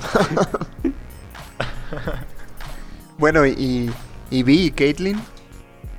Me, me gustó mucho esa relación que se está formando porque, uno, hay un shipeo que ya existía, pero aquí, pero siendo, yo no lo, o sea, muy, vi mucha gente que se quejó de, no, ¿cómo pasó? Pero siento que han tenido una cercanía como de amistad que están empezando, pero que se nota que hay algo más que amistad, sin embargo, no te lo demuestran tan claro. A Es ver, que- Mario, es que- ¿pudiste ver, pudiste ver que había algo romántico entre Envy y Caitlyn, pero no pudiste ver el de Silco y Jinx? No tiene sentido. Pero es que eso, eso de, de Vi y Caitlyn pasó muy rápido, ¿no? Exacto, exacto, sí, no, Porque no. fue como de. Caitlyn va y la saca de la cárcel. Ah, ¿sabes qué? Ya te amo. No, ¿Qué? pero no le he dicho te amo. Nada más le dijo a. Ay, pues. O sea, Ajá. hay una tensión, hay una tensión Hay no una resuelta. tensión, sí. No sabemos hacia dónde va, pero hay una tensión. Hay una ahí. tensión, sin embargo, No, sí, al incluso. final le mandó la pero era por parte de las dos. Sí. Porque al final Caitlyn le dice, oye, ¿y nosotras qué pedo? Y Vi le dice, no, fue un error. O sea, güey. No, oye, es que decía sobre que como el equipo, pero esta Vi le dijo, no, sabes que yo voy por mi hermano, yo no pertenezco aquí. Y se dio cuenta que están bien pendejos los del consejo. Dijo, yo sabía que... Incluso Jinx al final le dice, traje a tu noviecita o algo así. Sí. Pero es- Jinx empezó a sentir celosa de Caitlyn porque obviamente ella vio un interés romántico entre las dos. O sea, es que sí se... Bueno, un lazo más fuerte. un lazo más fuerte. Pero también tuvo mucho que ver con lo que le Romántico. Oh. No, pero también tuvo mucho que ver también con las pendejadas que le dijo Silco, como que no, ya te reemplazó, ella... Exacto, o sea- exacto. O sea, no fue porque ella se le imaginó, es porque Silco le dijo, es que te reemplazó con esa tal Glaze. Sí, bueno, voces de su obviamente-. Obviamente tiene que ver la pinche locura de Porque Jinx, pues, Vi pero- le dijo constantemente, a mí me vale madres todos, vámonos las dos. O sea, Vi se lo dijo constantemente y la pinche Jinx, no, ni madres, es que está la otra. Hasta el es punto que ahí que... está la otra. Ajá, o sea, fue pura locura de Jinx porque Vi realmente, pese a que sí sintió a lo mejor un interés hacia Caitlyn, no se enfocó nunca en ella. tanto Al que- principio fue una sorpresa para mí, eh, porque yo... No, la neta yo no sé nada del lore de League of Legends, pero eh, yo, yo hacía a, a Caitlyn y a Jace una pareja. Sí, no, de hecho... Sí, pues así te las presentan, te los presentan juntos, pero vuelvo a lo mismo. Caitlyn, ¿cuántos años tenía la primera vez que sale? ¿Cuántos años tenía Jace la primera vez que sale? O sea, Y aparte en el lore siempre se ha notado, siempre se ha dado a entender que Vi, pues realmente tiene tendencias Vi. ¿Caitlyn? No, Vi. Y Ah. Caitlyn, porque al final siempre te lo presentan así de hecho. Eh, ajá. y en el Mira, juego te me lo gusta mucho su tatuaje que tiene aquí. Está ahí. y en el juego de hecho te la presentan como un, eco- un equipo constantemente contra el Jinx. O ¿Dijiste sea, Echo? Lo amo. No, Echo No. también. O sea, en el juego de hecho saben que Jinx y Vi tienen un conflicto constante y que Caitlyn la quiere atrapar más. Nunca te dicen el por qué hasta ahorita de la serie que ya te explican todo el pedo. Sí, pero bueno, fuera de la relación con Caitlyn, creo que Vi también es un personaje que sostiene muy bien toda la, la historia. Se me hizo un personaje muy, muy interesante, de nuevo, tanto en el primero como en el tercer acto. Y este se me hizo chido, creo que, que creo que fue una muy buena protagonista en realidad. Caitlyn me llegaba a desesperar. Así Sí, que porque- Totalmente. Creo que es, es de esos personajes que agarran una, una postura hasta un extremo. O sea, porque ella es como de, no, no, no, a ver, la ley dice esto y así se tiene que hacer. Y quien diga que no, a la cárcel, hijos de la yo, yo no chingada. recuerdo tanto esa parte. Sí, a, a mí me pareció así, pues, incluso desde un principio. Desde que, bueno, no desde un principio, desde que sale ya como policía, que siempre es como de, oh, sí, las reglas y que esto se tiene que hacer así y así y así. O sea, creo que no es tan flexible como lo requiere el contexto. Yo no, yo no recuerdo esa parte, pero aún así no se me hace un buen personaje. La verdad, Caitlyn no, no me gusta nada, nada, nada, Le nada. falta Más mucho- que el diseño. Le la falta mu- escena donde se está bañando. Y ya. Creo que le falta mucha evolución, pero para eso tendremos la segunda temporada donde vamos a ver un crecimiento. Porque también esta Caitlyn casi no tiene mucho tiempo en pantalla. Sí. Realmente ha sido como el. Y más bien como, para- como que está luchando por estar dentro de la historia, ¿no? Parece más bien como, no, oigan, incluyanme, también, también yo salgo en LOL, incluyanme. Bueno, yo pensando en el personaje de, de Vi, eh, creo que están, o sea, lo hicieron muy, lo están construyendo muy bien, porque al principio tiene una, una razón muy humana, ¿no? A mí lo que me interesa es mi, mi hermana, ¿vale? Entonces, la parte que van a tomar en el desenlace de toda esta historia que se está haciendo, que está involucrándolos a todos y que los va a llevar seguramente a una misma casi casi batalla final, ¿no? Por, por salvar o por proteger algo que no sé qué es lo que se avecina más adelante. Y que con este final parece que va a haber un cambio en sus intereses, pues. O sea, ahora va a haber ahí una, una vuelta para ella. Siento que se va a liberar. Se va a liberar de esa carga de nada más estar pensando en su hermana y vamos a poder encontrar un personaje que va a hacer muchísimo más, pues. Y la vamos a encontrar. Bueno, por lo menos siento que va a tener muchísimo más protagonismo. Pero es una, una situación muy triste, güey. O sea, yo, eh, si, si yo fuera Vi, me sentiría muy culpable porque es como de, güey, si no me hubiera agarrado ese pinche policía cuando Powder hizo su cagadero, si no me hubiera agarrado ese pinche policía, ahorita no sería la pinche vieja loca que es, güey. Mm, La neta, yo, me creo sentiría que la muy vieja loca culpable. ya estaba ahí desde antes. o sea, es- O sea, sí, sí, pero ¿cómo le explicas eso a una hermana que Sí, o juró sea, protegerla, También güey? Vi debería ir a terapia si se culpa de que la agarró la policía, ¿no? Exacto, exacto. sí, creo sí, que lo sí. que Vi tiene. Cabrón, todos los personajes de, de Arkane necesitan terapia. No, sí, pero es Por que eso. creo, creo que no es sano. Creo que justamente creo que va por ese lado. Esto. eh, esto del final le va a ayudar mucho a Vi a darse cuenta que. Que pues ya, güey, o sea, no puedes estarte tú responsabilidad, Sí, sí, sí. responsabilizando por las consecuencias de las Echo le de dijo, los Echo demás. le dijo, ¿sabes qué? Tu hermana ya no es tu hermana. Y si me la encuentro me lo voy a putear, ¿cómo ves? Dicho y hecho. y qué rico. Y, y este... Y Vi todavía estaba en plan de que no, es que pues hay que ayudarla y demás. Pero porque Vi no sabía un carajo, güey. Ella estuvo todo ese tiempo en la cárcel y no sabía qué chingados con Jinx. Ya cuando aparece y va viendo cómo está el rollo, sí dice, ay, güey, pues esta morra sí está medio zafada y a lo mejor la voy a tener que, que bajar a su desmadre bola de putazos, ¿no? Pero, pues hasta ahorita todavía estaba en plan de, bueno, pues Hay que hablar. hay que platicar, dime, que, ¿cómo te sientes, no? Y así. Pero no, güey, o sea, hay veces en los que hay que dar chingadazos, ni modo. Yo siento que también tenía mucho que ver con la parte de la carga moral que le dejó este Vander antes de morir, de que le dijo cuida de ella y que no pudo. Entonces también tiene esa parte de mi padre me la encargó básicamente y no hice ni madres. Que esa es una cuestión interesante también, ¿no? Te fijas lo, el tipo de fantasmas que tiene Jinx, que le dicen, no, no mames, es que tú y acá. Y los de los de Vi, cuando se la están madreando en el bar, que aparece Vander y le dice, ay, Como pobrecita y así. Güey, o sea, imagínate. Sí, pues es que creo que en esa parte del quiebre que fue de Jinx, la diferencia fue saber que ella mató a Vander y mató a sus amigos bajo una explosión queriéndoles ayudar. Y que inclusive al final su hermana le dio un putazo y no supo qué pasó. o Y sea, que la abandonaron, Y que la abandonaron. Y en cambio la de Vi es la cu- culpa moral de no haber tenido la fuerza suficiente para proteger a su familia y a su hermana. Entonces bajo el- la culpa de haber matado, la culpa de no haberlos protegido hizo que se hiciera más fuerte para salvarlos y Jinx pues se deschavechó. Se deschavechó. Tengo una duda. Silco no está en el juego, ¿verdad? No, no, no, no existe. Es un personaje que trajeron. Ahora sí que es un personaje nuevo. eh, muy interesante, pero no, no es del juego. Órale. Lo que sí quiero ver es realmente si va a ser cierto que Vander va a ser Warwick. ¡Hala! ¡Hala! Eso estaría interesante, ¿eh? Pues parece ser que sí, porque hay un parte muy interesante en la de Singed cuando está en la escena que se ve que está agachado y se ve un cadáver, un cuerpo así colgado. Ese es el de Warwick, inclusive se ve que ya tienen las garras. Sin embargo, se nota que una parte del lado parece muchísimo ser de Vander. Y el lore de Warwick indica que era una persona que era pues como un matón de los bajos mundos que el último que recuerda es la voz de una niña llorándole y hablando por su nombre antes de haber sido modificado quirúrgicamente hasta transformarse en un wow. monstruo que no recuerda su pasado y cuyo único fin es matar a todos los que tengan olor a sangre, o sea, asesinos. Todo esto en Por League of sound. Legends. Diagonal lore.com. Ajá. Pero no lo jueguen. Este, ¿tienen, al- ¿Quieren hablar de algún otro personaje que les haya parecido interesante para la historia?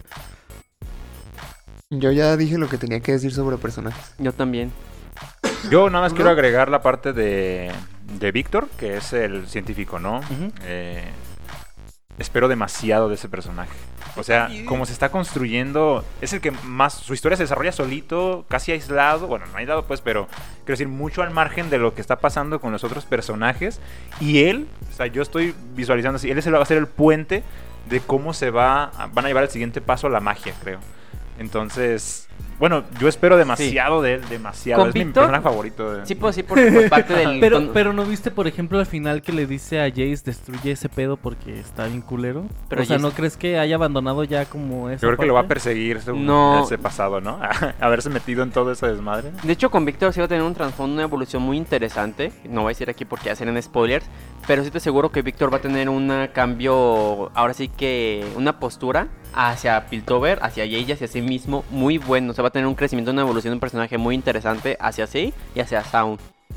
Así puedo decir porque más sería spoilers y no quiero arruinar esa parte. Yo también espero mucho de Víctor. Bueno, ¿Y la música qué pareció? Me encantó la música. De hecho, tengo una canción favorita de todos los actos, que es el segundo acto en la parte final cuando esa Vi se quiere entregar, que suena esa canción. ah, no me acuerdo. de la rocola, que es así sonando una canción Ah, tranquila que yo estoy sí, sí. Y dices, güey, ¿qué va a pasar? ¿Se va a entregar? No sé, esa canción me encanta mucho, sobre todo esa parte, porque sabes que es, pues, como ya estás dando el final al acto 2 para el 3, que está bien triste. Esta canción me encanta. Es, una muy buena secuela. Sí. Es Secuen- secuen- Secuencia. Secuencia. Es muy buena secuencia de que dice, cuando dices, ¿sabes que Yo voy a entregarme porque yo fui la culpable de todo este desmadre. Sí. Y me gustó, obviamente, el opening. Imagine Dragons ya ha hecho otras cosas para League of Legends antes. Sí, de hecho, creo que su primer canción que tuvo con League of Legends era la de Warriors en uno de sus torneos, que fue un boom porque dijeron, no mames, Imagine Dragons con Sí. League of Legends. Es que yo creo que se, se, se, se ayudaron mutuamente. Porque Imagine Dragons ya tenía famita y le ayudó a LOL. LOL ya tenía famita y le ayudó a Imagine Dragons. Y pff, creo que los dos explotaron en conjunto. Estuvo, pues, fue muy inteligente por los por parte de Y aparte, el hecho de que veamos el opening de una serie con Imagine Dragons, güey. ¿Cuándo se ha dado eso? Que una banda así Haga un pinche opening de una serie de Oye, videojuegos. ¿Crees Aparte- que jueguen LOL o les vale? Yo digo que se han de Ah, yo jugarlo. creo que les Yo vale. creo que les vale. Por la anécdota, por la anécdota Yo nomás. creo que eh. sí. Yo creo que ha de ver alguien que sí juegue. No puede ser Rockstar y jugar. Ah, es cierto, no es cierto. Ah. No, yo pienso que si juegan inclusive por el hecho de que tienen sus propios personajes en la serie, o sea, inclusive solamente por el hecho de probarlo. No que te guste, pero Pues por sí, probarlo. o sea, nada más por la anécdota. Ajá, igual uno le gusta. ¿Sabes qué también me Masashi gustó? Kishimoto se metió a jugar Fortnite, güey. Obviamente. Claro. Jugó todos los Naruto Ninja Storm también. Yo pienso... ¿Sabes, qué, qué otra cosa se me hizo bien chido? Cuando, cuando Jinx está cantando su propia canción, güey. No mames, esa Está bien parte- perro. Sí, la neta a mí me encantó porque cuando sonó la canción del intro de cuando presentaron al personaje fue como que, ah, yo te conozco. Sí, Sí. la verdad es que hubo muy buena lección de, de, de canciones. De hecho, recomiendan, además de la serie, recomiendan mucho escuchar el soundtrack ya aparte. Y creo que es muy bueno. Mi canción favorita, obviamente, es la de la pelea de, de Echo con Jinx. con Jinx. Claro. Estuvo muy chida, pero también no recordaba la de Vi entregándose, pero también es muy buena. Y este. Ay, iba a decir. El opening, el opening definitivamente esa es la Por canción que todos- supuesto. Y que por cierto, Ah, que se hizo muy popular. Ahorita está viendo muchos, bueno, no sé si el algoritmo me los está mostrando nada más a mí, pero hay muchas playlists de un video que dura una hora que dice playlist de canciones para sentirte el villano, playlist para sentirte. Ajá. Sí, están muy chidas y en su mayoría son canciones que aparecen en Arcane. creo que realmente dejando de lado Arkane, Riot Games tiene unos muy buenos soundtracks que meten en el juego, inclusive con cada evento. Por ejemplo, tuvieron un evento de que se llama Pentakill, que es de rock pesado, porque va dentro del evento y tiene hasta unos skins que se llaman Pentakill, que están muy perros. Entonces creo que League of Legends ha sabido, aparte del juego, llevarlo desde soundtrack y otras cuestiones muy... Es una empresa muy inteligente, realmente son La gente que- publicidad. La publicidad, La publicidad que de tiene. League of Legends está bien perra. Ajá, o sea, te incita a jugar, después lo juegas y ya no, ¿verdad? Pero al menos lo pruebas una vez. Sí, la neta sí. Sí, a mí me daba mucha curiosidad justo cuando acaba de salir la serie que hacían el comentario de, ay, mira todo lo que está haciendo Riot nada más por una serie. Y es como, güey, ¿cómo que nada más por una serie? O sea, está muy pasado de lanza lo que, lo que hacen. O sea, hicieron un maldito grupo de K-pop, este, hicieron otro grupo de metal, hacen videos, o sea... Si no han visto los videos de, de League of Legends, los videos musicales, véanlos porque tienen la, la misma calidad que Arkane. No, y que- Entonces es, es, es muy sorprendente. En realidad no es sorpresivo que Arkane haya salido tan bueno porque ya venían mostrando muy buena calidad desde antes. Inclusive hay, un, hay una cinemática muy interesante de League of Legends que se llama Until Dawn, que fue una de las más padres que mucha gente le gustó porque fue de, güey, qué perro sería ver una serie inclusive que sea del juego, o sea, que sea un videojuego, pero con los personajes porque te das cuenta la calidad que tienen. Y ya cuando ves Arkane y ves esta animación que tocaron 2D, 3D tan bueno, que no fue un 3D tan feo como muchas otras series, inclusive animes se ven. O sea, realmente creo que Riot tiene un futuro, no solamente enfocándose en su juego MOBA, que ya es de clásico, sino que están creando un mercado tan grande en cómics, series, juegos nuevos que son dentro del universo de League of Legends que acaban de salir, juegos aparte que son de la otra empresa que se llama Riot Forge, como lo que fue este Valorant. Entonces creo que realmente es una empresa muy inteligente y Arkane creo que supo dar en el clavo con los amantes de las series, con una historia muy Es interesante. que es eso, o sea, le están pegando a todos los mercados del entretenimiento, güey. ¿Quieres cómics? Riot. Games los tiene. ¿Quieres videojuegos? Ahí están los de Riot Games. ¿Quieres series? Ah, mira, Riot también tiene una serie muy buena. ¿Quieres música? Riot. O sea, güey. Sí. Que- y qué chido porque lo están haciendo perfecto, güey. O sea, eso es, eso es lo mejor de todo. O sea, no es que están tratando de abarcar todos los mercados para hacerse llamar la atención, sino que realmente solamente es- llaman la atención haciendo muy buen trabajo y ya. Dicen el que el que mucho abarca poco aprieta y Riot Games dice, permíteme campeón, déjame te digo cómo se hace. No, déjate enseño la que aprieta. Y este, y este, y creo que muchas empresas de videojuegos deberían de aprender a la ideología que tiene Riot Games, Genshin Impact, mi joyo, por favor. Que son en realidad empresas que están ganando muchísimo dinero, pero que se es- creo que su meta principal era ganar dinero y no tanto este consentir a su comunidad como si lo hace Riot, pues, o sea, es como, bueno, el juego es free to play y aún así me estás dando dinero, pues al menos déjame recompensarte el dinero que me estás dando, pues. Claro, está- Y, y lo están haciendo muy están muy, muy bien. reinvirtiendo, ¿no? Realmente y ofreciendo algo de calidad, pues. Sí, sí, sí, sí. Que en cualquier momento puede perder, ¿no? Este, este gran momento y empezar a, como sobreexplotar a lo mejor algún producto, ¿no? Pudiera caer en esto, Es que pero no por lo pronto, ah, No Mira. creo Sí, sí, porque, sí. porque en League of Legends hay un chingo de personajes con historias bien diferentes que pueden ser explotadas de diferentes maneras, como fue la serie, como están siendo los cómics. Y con, con tantas eh, historias a tu disposición, creo que es bien difícil llegar a explotar algo para que los fans te digan, güey, ya. O sea, como, como lo que te decía de Star Wars. O sea, toda la pinche galaxia y tienes que seguir hablando de los Skywalker, güey. Exactamente.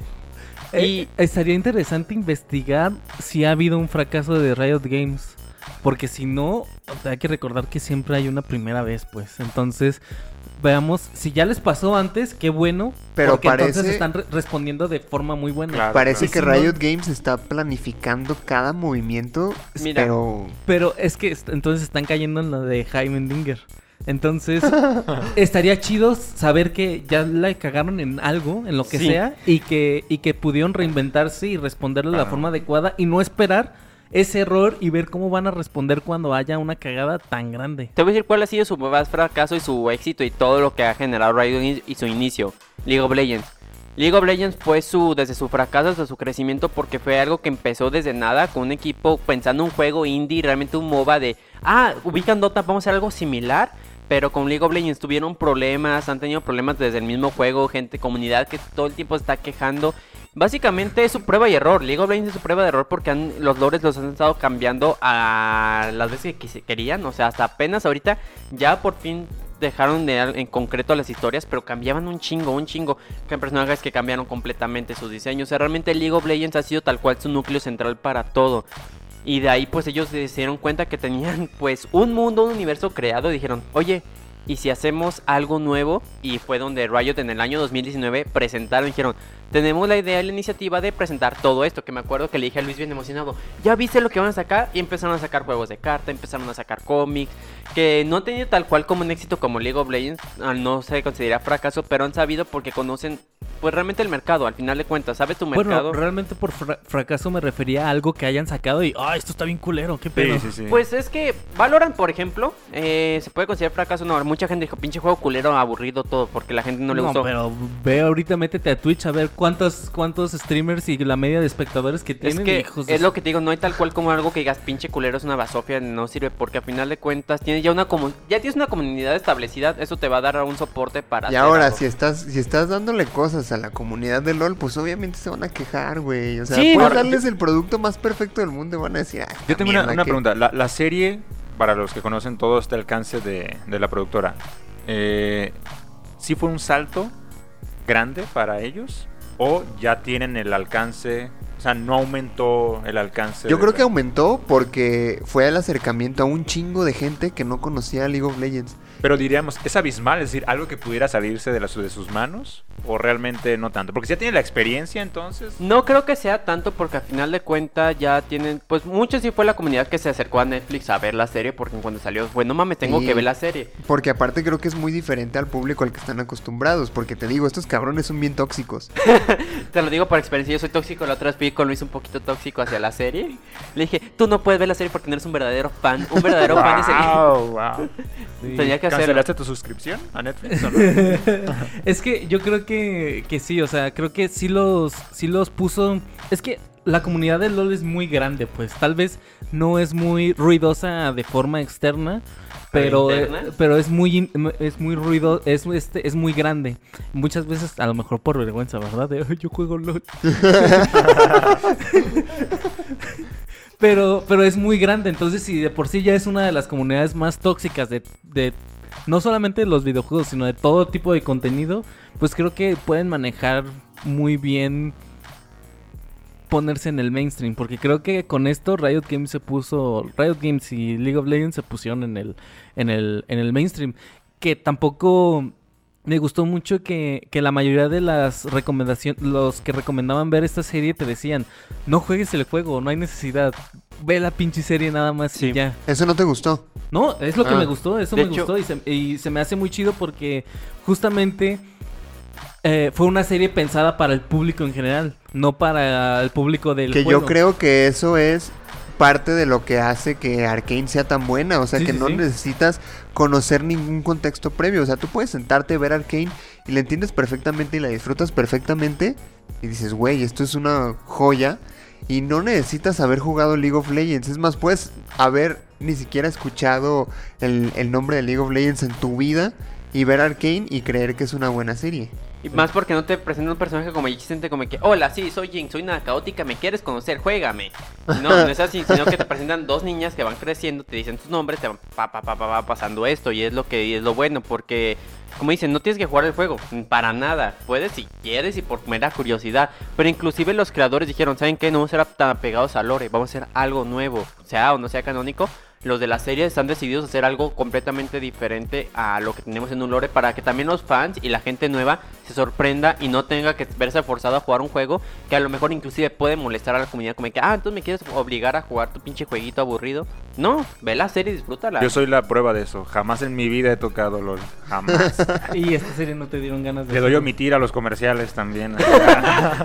Y que algo que fue muy curioso es que salió básicamente a la vez que los juegos que acaban de sacar de League of Legends nuevos, que por ejemplo hay uno en Switch, que es de Ruined Queen, otro que es de Sig, que es un juego rítmico, va a salir uno de Echo, que es de plataformas de acción, va a salir uno en uno que es de exploración y musical, donde están sacando juegos aparte, que están fuera al clásico de League of Legends, juegos individuales que estén dentro de un universo que si te gusta, puedes jugar algo que a ti te guste, algo que realmente digas, ah, tengo curiosidad de probar estos juegos con esos personajes, quiero conocerlos, quiero saber más de ellos, va, Simón, aquí tienes. Fíjate que a mí sí me gustaría jugar el de cartas, ¿cómo se llama? Legends of Runeterra. Sí, Legends of Runeterra. Y en ese no tienes comunidad tóxica porque nadie habla en ese juego. Sí me gustaría jugarlo, pero quisiera que estuviera en físico, güey. Sería bueno que estuviera en físico. Ay, se me olvidaba el otro juego que se llama, se llama el de Teamfight Tactics, que también tiene League of Legends. Mi hermano juega Valorant. ¿Valorant? Valorant está interesante, tienes una buena computadora.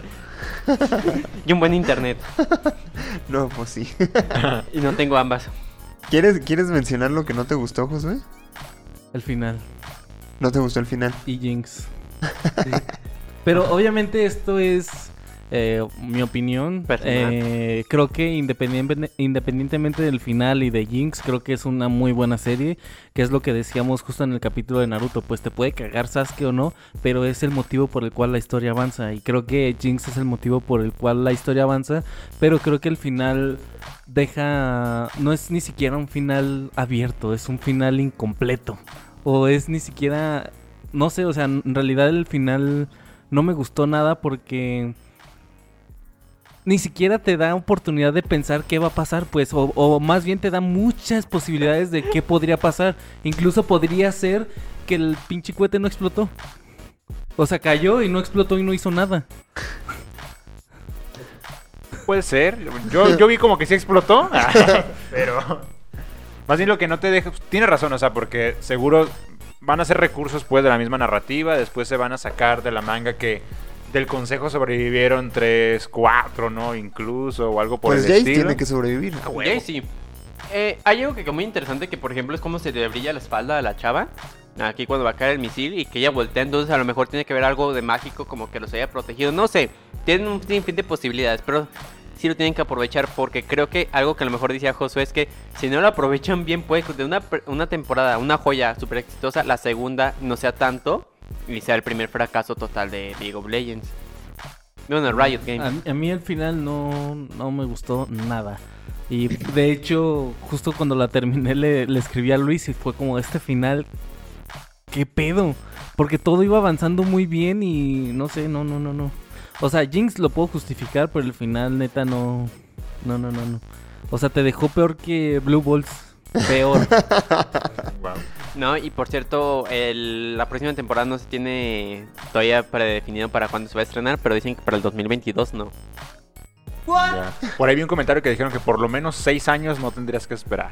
Sí, Entonces, dijo, dijo la creadora, es que... no mames, entonces- si en cinco años se va a acabar el mundo. En cinco, seguro. No, yo- Cinco y medio, a lo mejor. Yo creo que va a ser para el, do- año- el 2023, es a lo que yo van- tengo van visto. Van a ser como los putos de Shingeki no Kyojin. Sí, pero va a ser un buen indicador, ¿eh? Si se tardan más o menos, o sea, si la sacan en dos meses vas a decir, ay, cuidado ahí, ¿no? O ya la tenían hecha o sabe que nos van a entregar. Ajá, o sea que fue muy apresurado, pero... Sí, pero si se Pero tardan sus dos años, año y medio. No, si se- dos años a mí ya se me hace excesivo.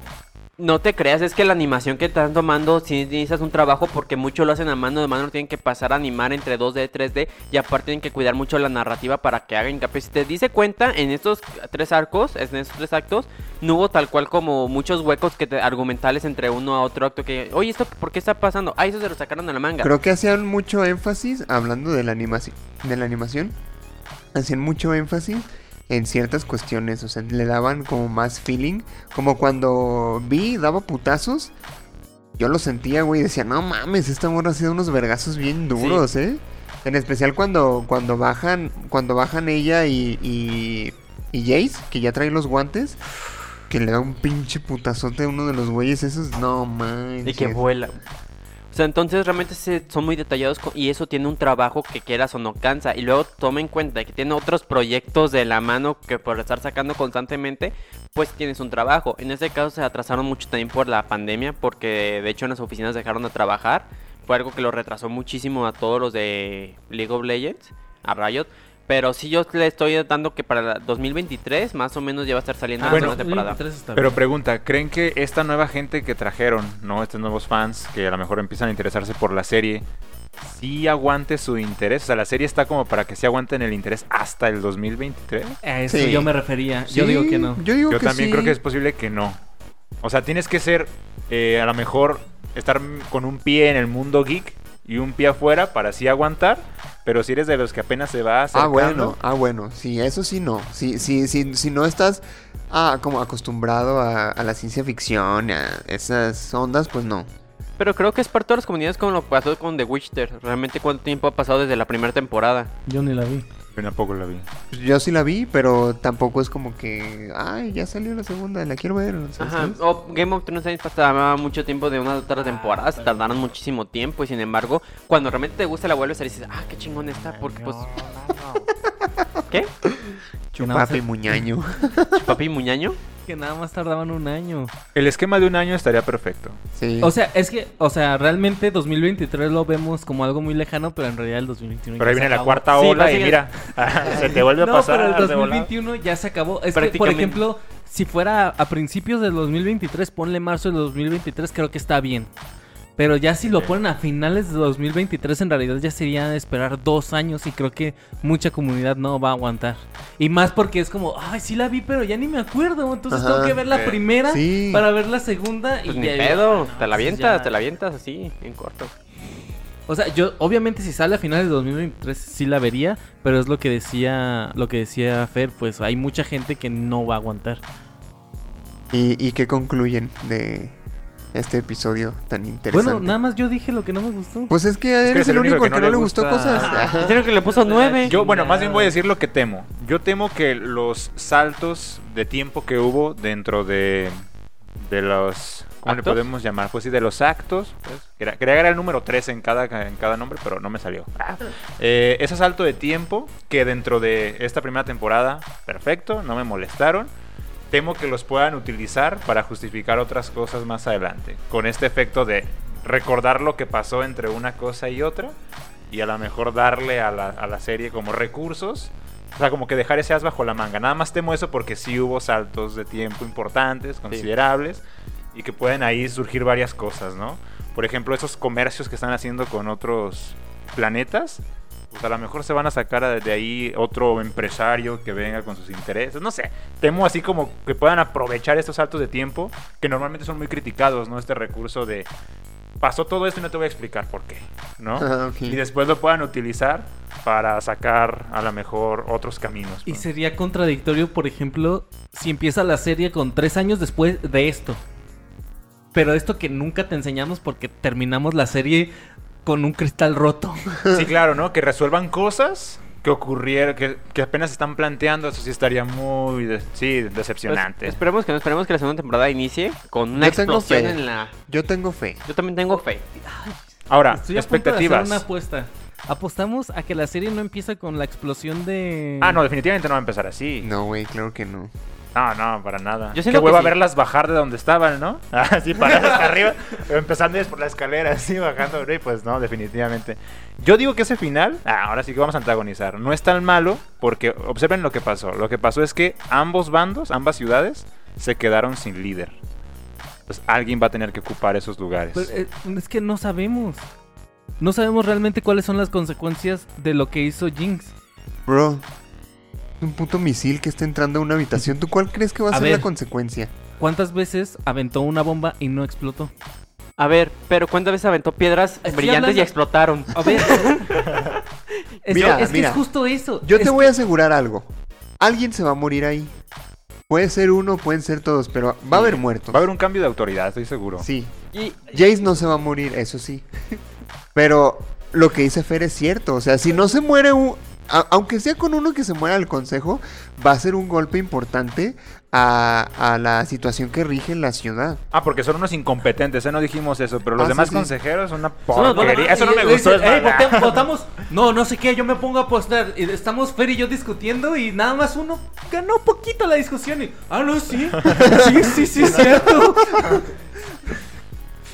culo si no la A ver, levantas. a ver, Pues échense un piedra, papel y tijera. Y el que gane, todos ¿no? votamos eso. De hecho, ¿Guerra en la no misma guerra? serie te dice, ¿no? Que hay unos consejeros que, ah, sí, a mí nomás denme mi feria y ya, yo levanto la mano. La mayoría. Entonces va a ser un buen cambio a lo mejor en el consejo, pero sin embargo tiene una repercusión. Pero que ese misil va a explotar, va a explotar por seguro Entonces, y ¿por bien qué y no, la pon- no lo ponen? Inclu- yo no estoy diciendo que me enseñen las muertes. Yo no estoy diciendo que me digan la cara de Jinx sonriendo y ah, ya explotó todo. Yo solamente quería.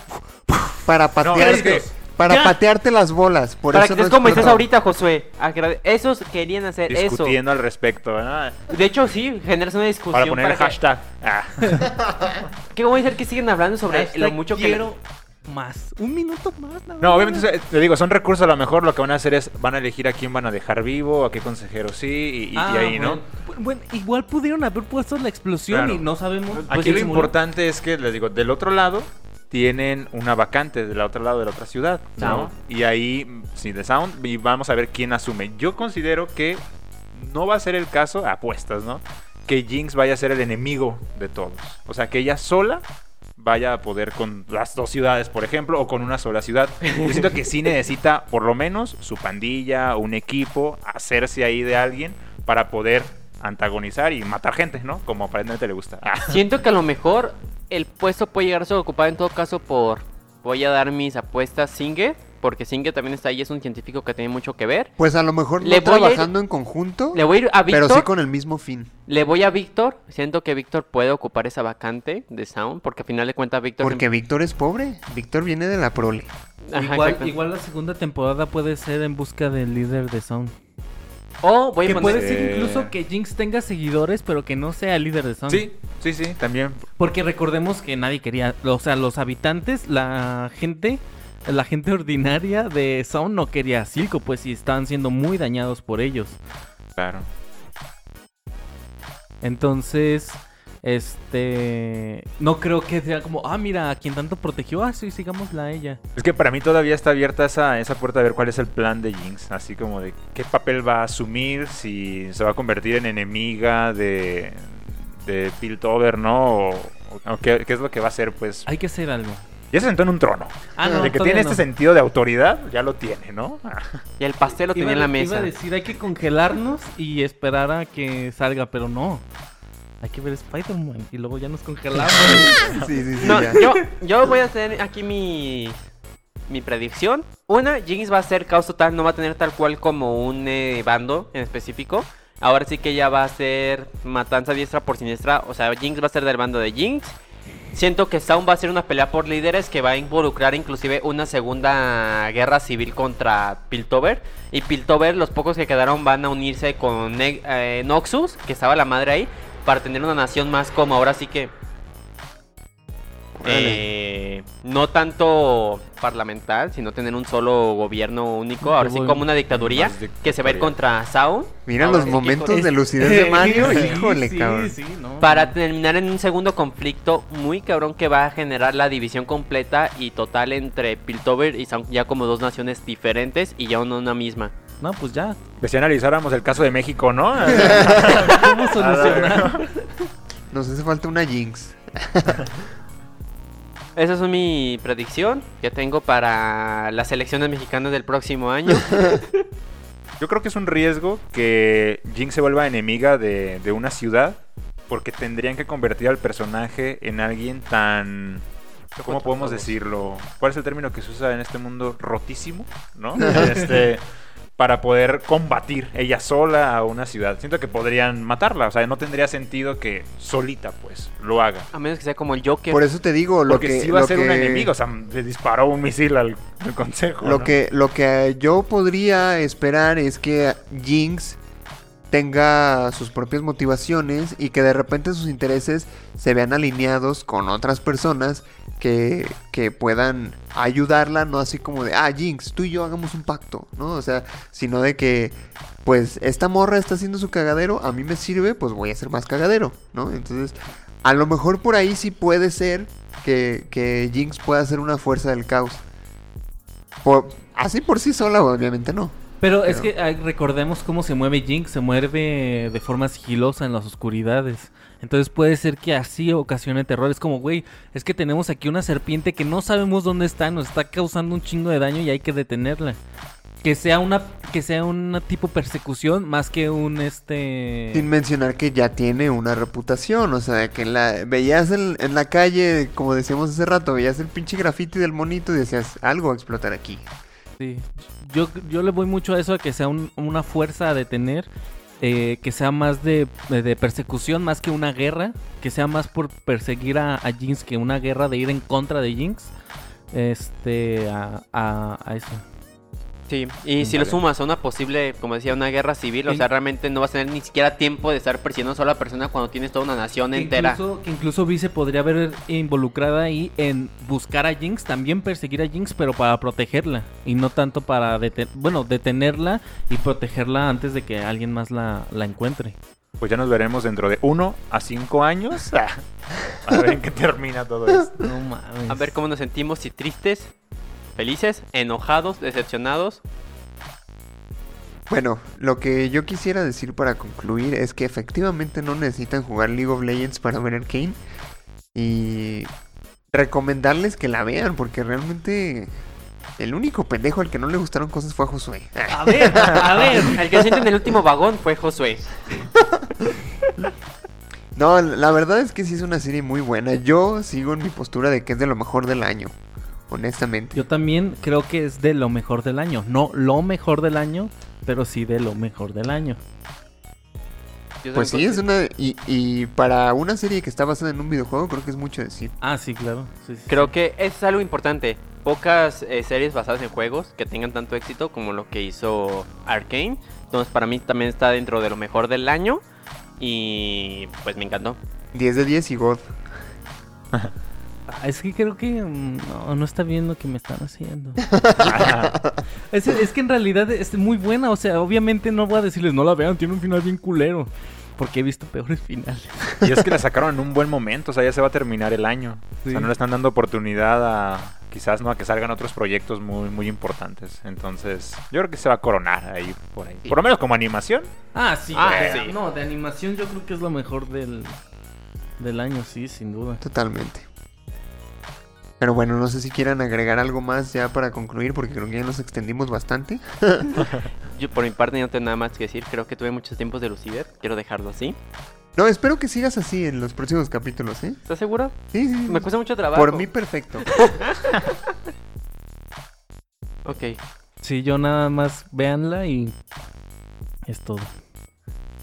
Gracias. No, definitivamente véanla. Les digo, yo no pienso jugar eh, LOL, definitivamente. Y aún así, y sí quiero ver la, la siguiente temporada. Entonces, es una muy buena serie. Igual, también 10 de 10. La mejor animación de- del año, definitivamente. Joyita, joyita. Voy a jugar LOL.